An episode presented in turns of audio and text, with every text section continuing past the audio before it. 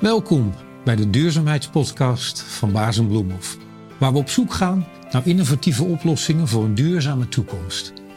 Mijn naam is Remco Roest en als manager duurzaamheid ga ik in gesprek met experts en pioniers op dit gebied. En zij kunnen ons inzicht geven in de nieuwste ontwikkelingen en mogelijkheden in duurzaamheid. In deze aflevering spreek ik met John Vaas, Business Unit Manager bij Baars Bloemhof, mijn eigen eindverantwoordelijke dus. We gaan het hebben over de industrie en over organisaties. John, in het eerste gesprek, het kennismakingsgesprek wat wij eh, ooit hadden met elkaar, uh, wat ik overigens als heel plezierig heb ervaren, uh, viel me op dat jij als eindverantwoordelijke binnen Baars Bloemhof al durfde aan te geven dat je veel weet, maar ook heel veel niet weet. Ja. En ik vond het eigenlijk wel heel mooi, omdat je pas op het moment dat je aangeeft iets niet te weten, ruimte schept voor wat nieuws. Ja. Um, is dat wie Sean Vaas typeert? En ben je daarmee een activistisch leider? Wie is uh, Sean en hoe ben je op de stoel bij Baars en Bloemhof gekomen? Ja, mooie vraag. Activistisch leider. Dat heb ik nog nooit gezien eerlijk gezegd. Um, uh, ik ben 48 jaar. Ik woon in het prachtige Lisse. Het enige plaatsje wat maar bekend staat om het mooie keukenhof. Getrouwd, drie, uh, drie kinderen. Um, ja, en, en het niet weten. Um, uh, er is me veel gevraagd. Hoe kom, ben je bij Baasmoef terechtgekomen? Hoe ben je in de wereld van interieurbouw, interieurmateriaal terechtgekomen? Het eerlijke antwoord is dat ik dat niet zo heel goed weet. Uh, ik weet dat ik de afgelopen twintig jaar bij veel bedrijven heb mogen rondkijken dat ik achteraf gezien iedere keer getriggerd werd om een overstap te maken, omdat er iets van een transitie of een transformatie op stapel stond. Niet nooit heel bewust daarvoor nou een keuze gemaakt. Uh, maar van de handel naar uh, productiebedrijven, van het dorp naar een stad.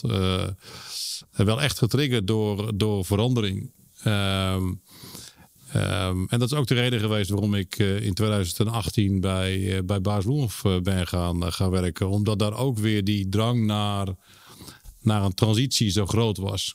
Um, dan is het heel makkelijk om te zeggen, ja, dat is toch dan logisch, hè? dat is dan de rode draad. maar toen ik erin stapte, wist ik het niet precies. Ik wist wel dat we toen heel snel naar digitalisering wilden gaan. Um, en, en later de stap naar, naar verduurzaming. Uh, ja, en ik, en, ik, en ik sla daarop aan, ook op het niet weten, ook op, zelf, op, op, op jezelf afvragen. Uh, wat kan dan de volgende stap zijn? Die ruimte hebben in je hoofd. Uh, ja, daar zit mijn energie. En dan daar iets voor bedenken met elkaar, ja, dat vind ik prachtig. En dan maakt het niet zo heel veel uit in welke sector je nou actief bent, heb ik gewerkt. Ja, nou, mooie inleiding, denk ik. Um, het woord transitie die valt zomaar al spelende wijs een paar keer. ja. uh, wat betekent dat? En wat betekent dat voor een, een, een groothandel als Baars en Bloemhof? Um, ja, transitie voor mij um, uh, betekent dat uh, je terugkijkt naar, naar hoe je hier gekomen bent. dat geloof ik altijd heel sterk in. Hè? Dat je respect hebt voor het verleden. maar dat je dat probeert te plaatsen in de huidige tijd. En dan nadenkt wat dan de logische vervolgstap zou kunnen zijn. Uh, ik geloof niet in verandering om verandering. Of verandering om te bewijzen dat het, dat het, dat het nu niet goed is. Uh, en dat is ook wat ik bij, uh, bij, uh, bij Baas Loenhof merk. Hè, hoe je, ik weet hoe we zijn gekomen naar de handelsmaatschappijen die we nu zijn. Hè, in de afgelopen 50 jaar. en, en respect voor de mindset die ons heeft gebracht op dit punt. Het anders willen doen. Altijd anders willen doen. Is dat ik nu merk dat we ja, in die transitie in een soort fase komen dat ja, ook de hele discussie op gang wordt gebracht. Ben je nog een handelsmaatschappij in de nieuwe economie? Um, wat is dan een handelsmaatschappij nog als we in een hele andere uh, fase terecht gaan komen? En ja, ik, daar geldt hetzelfde voor. we zitten in die fase van niet weten. Daar zitten we nu middenin. Um, ja, die geeft mij wel de vrijheid om na te denken wat dat dan allemaal zou kunnen gaan worden straks. Met respect voor het verleden. Dus dat vind ik altijd wel belangrijk om te blijven nuanceren. Ja, uiteraard. uiteraard. Dat heeft ons ook uh, gebracht waar we staan uh, heden ten dagen. Um, als je terugkijkt naar de afgelopen decennia, je hebt heel wat ervaring opgedaan in verschillende branches, bij verschillende types organisaties. Ja. Ehm, zou je zeggen dat er nu een noodzaak bestaat tot transitie? Kunnen we niet gewoon nog een paar jaartjes lekker doen wat we doen?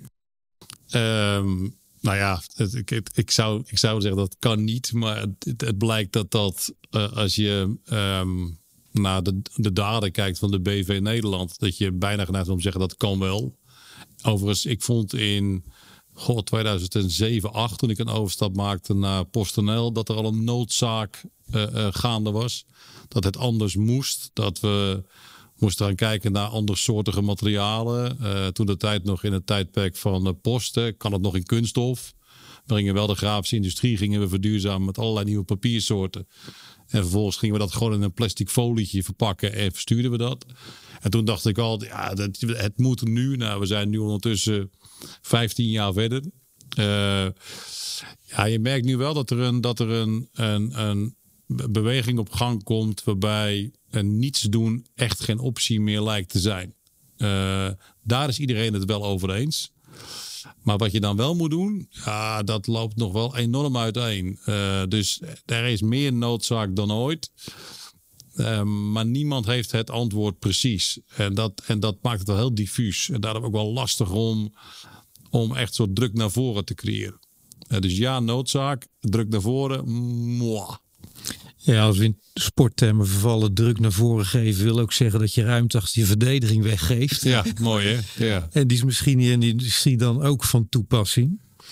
Um, ja, keuzes maken. Uh, dan rijst de vraag als je uh, terugkijkt naar het verleden. Dan heb je vaak, denk ik, keuzes kunnen maken op basis van ervaring. Ja. Uh, is dat wat er nu mist? Anders gesteld, welke richting sla je in? Nou, dat, wat het eerste wat je zei is zeker waar. We, hebben altijd, iedere groothandel, wij ook, uh, de markt af naar nieuwe materialen, bijzondere materialen. Liet zich leiden door trends en ontwikkelingen. Zocht producenten die produceerden wat klanten wilden hebben. En klanten wisten heel goed wat ze wilden hebben. Dus je was op zoek naar een soort combinatie tussen vraag en aanbod. Waarbij beide wel relatief helder waren. Ja, nu kom je in een situatie terecht waarbij het allebei niet meer duidelijk is. Uh, er is nog steeds wat er was. En dat is niet per definitie slecht. Uh, uh, maar er is ook een nieuwe soort vraag aan het ontstaan. Andere materialen, andere toepassingen, andere verdienmodellen. en er zijn een hele batterij aan nieuwe producenten zijn er aan het opkomen, waardoor het aanbod ook verandert. maar omdat de logica in de vraag uh, uh, echt troebeler aan het worden is. En ook de logica aan het aanbod. Zie je dat ook wij als handelsmaatschappij zoekende zijn daarin. Uh, en er wordt toch wel van ons verwacht dat je een standpunt inneemt. Helder. Uh, althans in die zin van dat je helder op een netvlies hebt dat er nieuwe richting ingeslagen moet worden. En daarbij ja. houdt het dan ook een beetje op, denk ik. dan ontstaat er een stuk pionieren. Ja innovatie wordt het vaak genoemd. Wat uh, heel vaak aangeeft, ja, ik ga nu dingen doen waar ik geen ervaring in heb. Uh, een richting in waarbij ik bereid moet zijn af en toe met de ogen dicht in het duister te springen. Ja. Um, past dat bij, bij de huidige organisatie en past dat bij de branche waarbinnen je werkzaam bent? Um, en, en nu niet, op dit moment. Um, uh, omdat de, de, de, sector en de branche, maar ook wij zijn niet ingericht op uh, ik zeg maar, een model wat nog moet worden ontwikkeld. Je, je, ziet wel in de, in de bouwsector in het algemeen zie je een, een, een, een, een hele natuurlijke wens om het, om het anders te doen. Andere materialen. Heel veel over biobased de afgelopen periode. Circulariteit, hergebruik. Echt de behoefte om het anders te doen. Uh, en als je naar ons eigen bedrijf kijkt, hè, nog steeds een familiebedrijf, zie je dat de familie ook wel heel nadrukkelijk aangeeft: uh, zoeken een, een, een, een, een, duurzame toekomst voor deze onderneming. En ze leggen mij ook niet vast op wat dat precies zou moeten zijn. En die ruimte, die gebruik ik. Maar dat neemt niet weg dat wij zijn natuurlijk ook nog wel. We hebben een businessmodel wat redelijk helder staat op verkoop minus inkoop is marge. Uh, maar als vraag en aanbod niet meer zo concreet en zo helder zijn, ja, dan worden ze ook je verdienmodellen in één keer uh, niet meer zo concreet en helder. En dat is best spannend. Uh, en aan de andere kant die ruimte die, die ik ook krijg om op zoek te gaan naar die, die helderheid. Um, ja, die koester ik wel. Daar ben ik wel heel zuinig op. Um, en dat is wel de reden waarom wij de stap naar voren maken om te zeggen: we gaan niet wachten tot een van beide uh, kraak helder zijn, maar wij gaan hem helder maken. Wij gaan de, de, de vraagzijde helpen om het te verduidelijken, om het beter te snappen. Uh, en we gaan met die informatie en die kennis naar de aanbodzijde om ze te helpen om hetgeen te produceren wat gevraagd wordt. Uh, dat is een andere rol dan wat wij hadden. Maar die voelt wel heel lang, moet ik zeggen. Daar voel ik me persoonlijk ook erg, erg goed bij. En dat voel ik in de organisatie ook wel terug. Uh, dus niks doen en wachten tot er iemand iets voor ons gaat doen. Ja, dat zit gewoon niet in, niet, niet in ons DNA. En die van mij helemaal niet. We gaan het dan bijna hebben over een soort regisseursrol. Ja. Um, ook even denkend aan een toekomstbeeld wat de overheid schetst. We hebben met elkaar uh, afgesproken dat we in 2050 iets als een circulaire economie hebben. Ja, iets uh, als. Ja. Hoe die daaruit moet komen te zien weten we eigenlijk nog niet. Um, maar ondertussen ben je bezig eigenlijk met elkaar een nieuw systeem te bouwen. Uh, nieuwe opvattingen te creëren met elkaar. Ja. daarbij het verleden in overweging meenemend. Uh, je noemde daarbij de familiewaarden. Um, helpen die je om de blik verder weg in de toekomst te richten? Ja, absoluut. En, en eh, wat betekenen in die zin familiewaarden? Nou, wat ze, kijk, wat ze betekenen is, we zijn een familiebedrijf. En dat is altijd een beetje de zoektocht tussen je linker en je rechterbeen. Ben je naar een familie of ben je naar een bedrijf? Uh, en in dit soort periodes van onwetendheid, onduidelijkheid, uh, is het wel heel fijn dat je de ruimte voelt om op dat linkerbeen familie te gaan staan. En te zeggen, laat het nog maar even voorlopig ontstaan. Laat het ook nog maar onduidelijk zijn wanneer het heel veel waarde gaat hebben voor de meer de bedrijfsmatige kant van de onderneming. Uh, en dat is wel een, dat is wel een luxe. Uh, uh, en dan, dan wat ik al zei, die ruimte die, die, die voel ik, die is er. Um, en die heb je ook wel nodig. Want ja, we, we, gaan de kant op van regisseur. Maar het voelt wel af en toe als een soort regisseur zonder script. We zijn een soort met, aan het improviseren. En dat proberen we te regisseren. Uh, uh, en dat is, dat, is, dat, is, dat is gewoon heel uitdagend. Dat is, dat, dit, omdat anderen denken dan vaak dat je het wel weet. Iemand moet het voortouw nemen. En daar luisteren we dan naar. Maar dat zijn ook natuurlijk de eerste die we challengen en die we bekritiseren. En dan is het wel heel fijn dat je weet dat er een organisatie achter je staat. Uh, die, je daarin, die je daarin ondersteunt. En die je niet uh, bij het minste geringste weerstand uh, terugfluit of onzeker maakt. Maar je juist vraagt om vooruit te gaan en dat, dat pad te effenen. Daar, daar ben ik me heel goed bewust van dat dat een bijzondere positie is waar ik in zit. Ja, ehm, steun vanuit de kant van de familie. Uh, een basis ook waarop je kan bouwen richting toekomst. Die ruimte voelt. Uh, maar de wet die werkt niet per se zo. zeg ik heel voorzichtig. Um, op welk moment zeg je de, de, de wet en regelgeving die helpt mij hier of die blokkeert me juist in ontwikkeling? Het verkennen van een andere rol dan louter in die groothandel? Ja, kijk, het doet het denk ik allebei niet. Um, het helpt zeker niet. Um, uh, tenminste, ik ken niet een wet die me helpt om, om deze rol te gaan versnellen. Ik ken hem niet. Ook niet een wet die, die ervoor zorgt dat de aanbodzijde meer ruimte krijgt, of de vraagzijde meer druk voelt. Dus die is er niet. En het blokkeert me ook niet. Omdat ik besef me dat in dit soort fases van een organisatie of van een economie, dan holt wetgeving erachteraan. Uh, en dat heb je gewoon te accepteren. En, en ik zeg bewust, het blokkeert me niet, omdat het is makkelijk om je daarachter te verschuilen. Het is makkelijk om te zeggen, eh, Den Haag moet maar eerst dit en Den Haag moet maar eerst dat. Ik geloof dat wetgeving ook gecreëerd wordt op basis van behoeftes die er zijn. En die behoeftes moeten we heel duidelijk gaan maken met elkaar.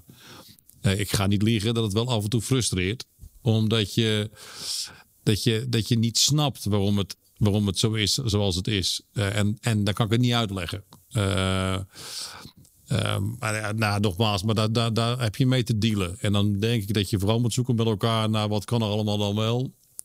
waar laat de wet wel bepaalde innovatieontwikkelingen toe? In welk segment heb je meer speelruimte? En dan helpt het enorm als je ketens weet te creëren die allemaal gezamenlijk dat ook willen.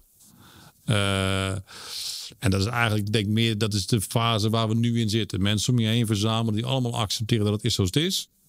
niemand verschuilt zich achter iets anders. Maar we kijken met elkaar naar wat er allemaal wel kan. En dan ontdek je dat er toch wel heel veel mogelijk is. Ja, het, zou, het zou wel lekker zijn als er af en toe wat meer uh, ruimte of uh, druk naar voren ook vanuit Den Haag vandaan zou ontstaan. Maar nogmaals, ik meen het oprecht. er wordt beleid gemaakt op basis van behoeftes. en dan moeten we die behoeftes wel heel duidelijk hebben met elkaar. En dat is, dat is in de huidige situatie ook gewoon nog niet zo.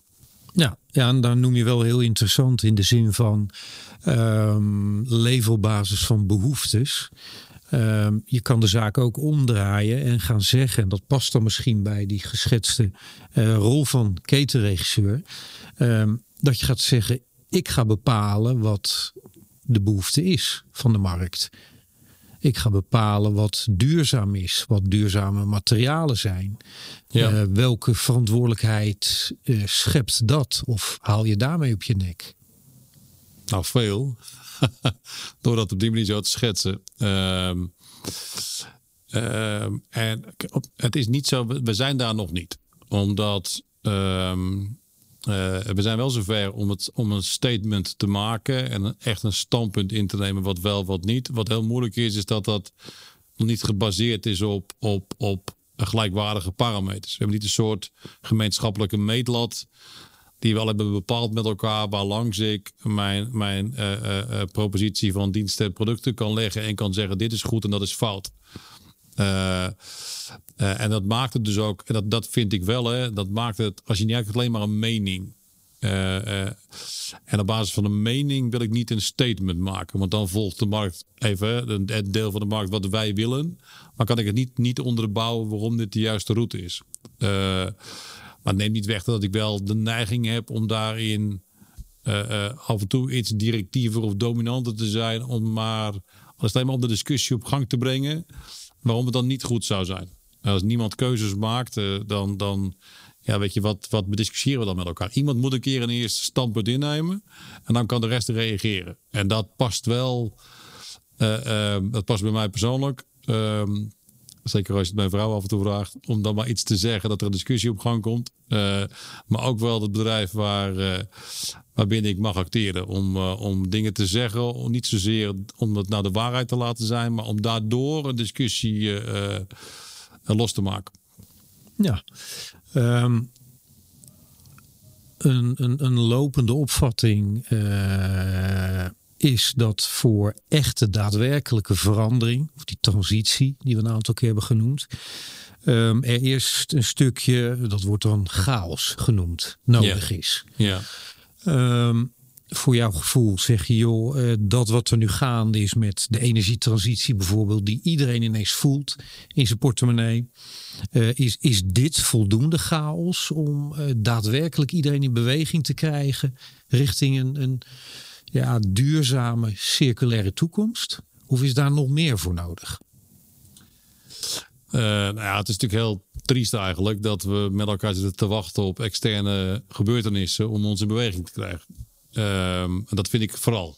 Ik vind dat het niet nodig zou moeten zijn. Maar je merkt wel dat het daardoor enorm versnelt. Uh,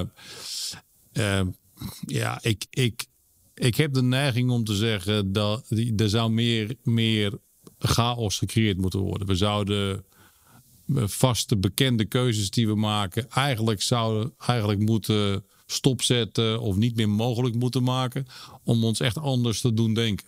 Het is, het is te makkelijk nog om te doen wat je deed. Uh, op alle fronten. En op het moment dat daar iets van een kink in de kabel komt, dan worden we gedwongen om anders te denken.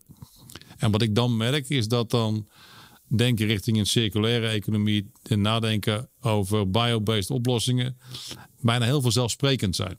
Maar je moet die weg naar het, het, het, het gewone, het gebruikelijke, het oude eigenlijk, ja, die moet je wel die moet je doorsnijden. En het zou, het zou wel fijn zijn als daar wat meer nou, drempels worden gebouwd. En af en toe misschien gewoon eens een keer een bepaalde reguliere stroom niet meer geaccepteerd of mogelijk gemaakt zou worden. Nou, uh, ja, eigenlijk het maken van fundamenteel andere keuzes. Ja. Met elkaar liefst. Ja. als wij dat alleen doen, dan schiet het ook nog niet op. Nee, dat is natuurlijk de discussie waar je nu natuurlijk in zit. Is dat, dat we willen het allemaal anders, maar er is te weinig aanbod. Het aanbod zegt we willen het allemaal anders, maar er is te weinig vraag. Ja, het ultieme kip en ei verhaal. De overheid zegt ja, we kunnen geen wetten maken, want de markt snapt de behoeftes niet. En de markt zegt ja, we kunnen niet veranderen, want de wetten laten dat niet toe. En iedereen kijkt naar elkaar. Uh, dat is ook wel comfortabel. Dat is ook wel lekker. Dan dat, dat gewoon uh, allemaal maar verschuilen achter het feit dat het allemaal nog niet is ingeregeld. Maar het is natuurlijk logisch dat het niet is ingeregeld. Want wat moet je dan inregelen met elkaar? En ik geloof wel dat om dan echt een paar rigoureuze beslissingen te nemen of statements te maken. Uh, en daardoor discussie los te krijgen. Uh, dan moeten partijen echt keuzes gaan maken.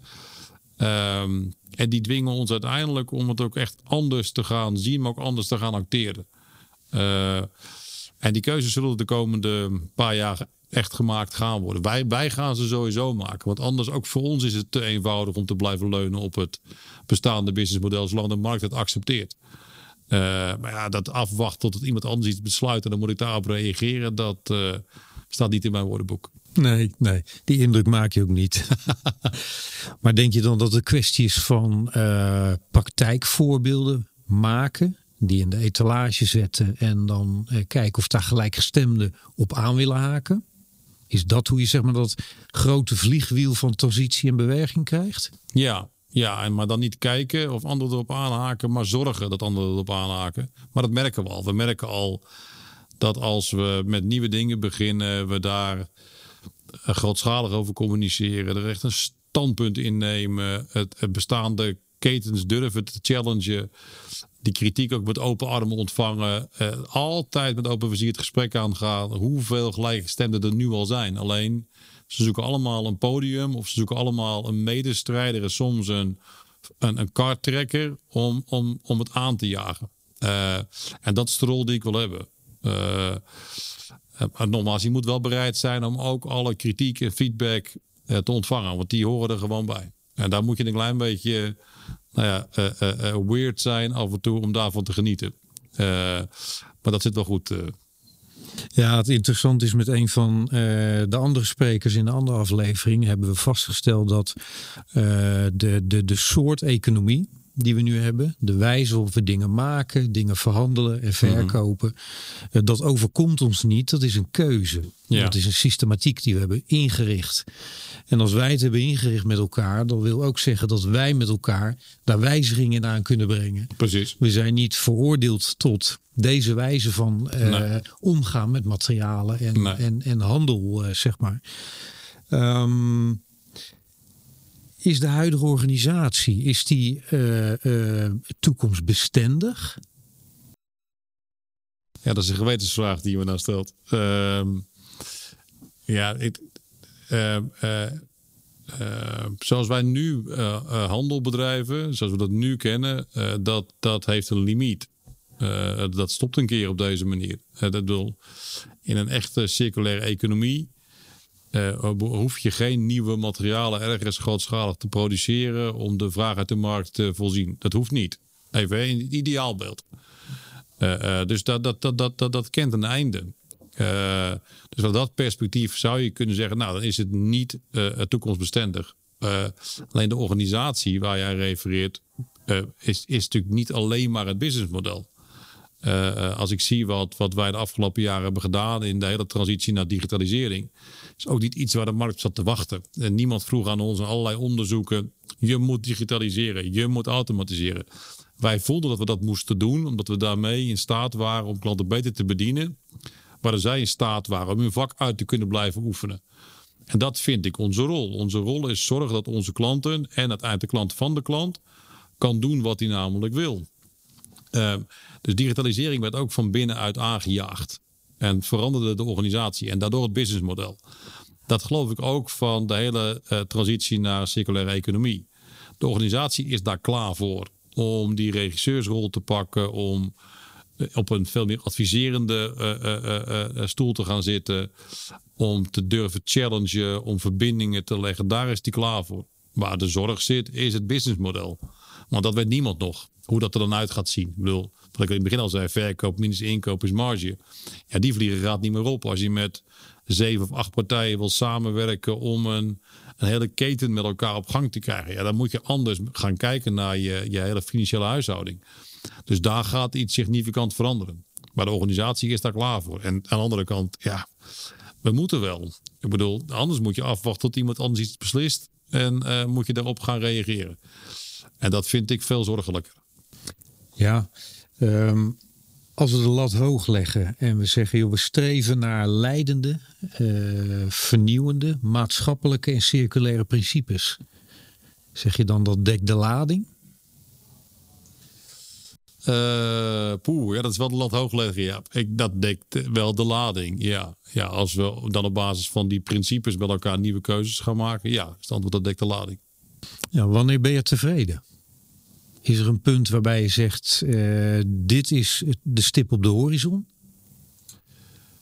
Uh, of is het proces van transitie aan zich iets waarbij je ja, zegt? Ik zou niet weten waar die stip ergens ligt. Dat is het eerlijke antwoord. Ik, ik, um, ik ben tevreden. Nou, misschien, misschien ben ik wel tevreden als we niet meer nodig zijn. Uh, hoe mooi zou het zijn, een, een, een regisseur in een toneelstuk wat bestaat uit improviseren als hij zichzelf misbaar kan maken, omdat het proces het overneemt. Ja, je, als iedereen goed samenwerkt, heb je geen regisseur nodig. Dus misschien is het stip de horizon wel als we onszelf misbaar hebben gemaakt. Uh, en, dat, en dat vanzelfsprekend gaat dat die samenwerking tot stand komt. En, en, en dan is het aan ons maar om te ontdekken wat dan onze nieuwe rolindicator moet gaan worden. Maar misschien is dat hem wel. Misschien moeten we er naartoe gaan om onszelf misbaar te maken in deze hele keten. Uh, en misschien zit hij daar wel. Misschien is dan wel mijn, uh, mijn, uh, mijn persoonlijke drive en, uh, en ambitie, zeg maar, behaald.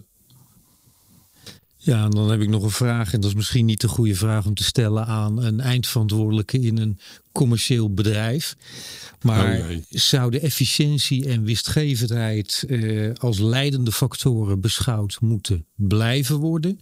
Of zou daar ook uh, iets als zingeving, plezier in je werk, voldoening voor in de plaats mogen komen?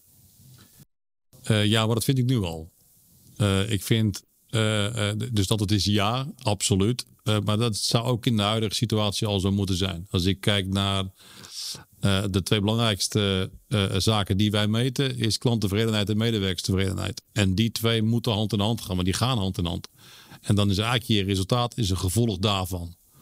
Dus dat is voor mij eigenlijk een hele eenvoudige vraag. Dat het is ja. En dan de rest is het gevolg van, uh, van hoe tevreden de markt is. En of de mensen, hoe de mensen aankijken tegen de organisatie zelf. Uh, dus ja, volmondig ja. Ja, nou we hobbelen al uh, richting afronding van, van deze aflevering. Die zou ik willen doen in het, het stellen van een vraag.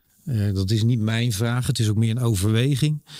En die komt van een, een oude Griekse filosoof, Aristoteles.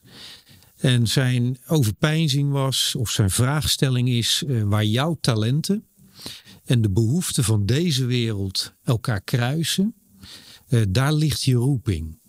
Waar ligt dan, als dat zo is, jouw roeping? Dat is een mooie vraag. Uh, dat ligt in het verbinden van mensen. persoonlijk en zakelijk.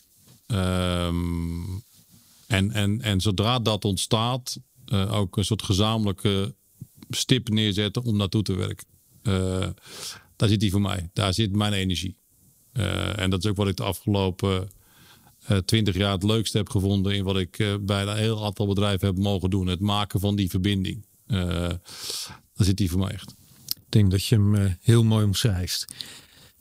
Ik wil je danken voor je deelname aan de podcast. Het was me genoegen. En uh, wij ronden hem af. Dankjewel. Dankjewel.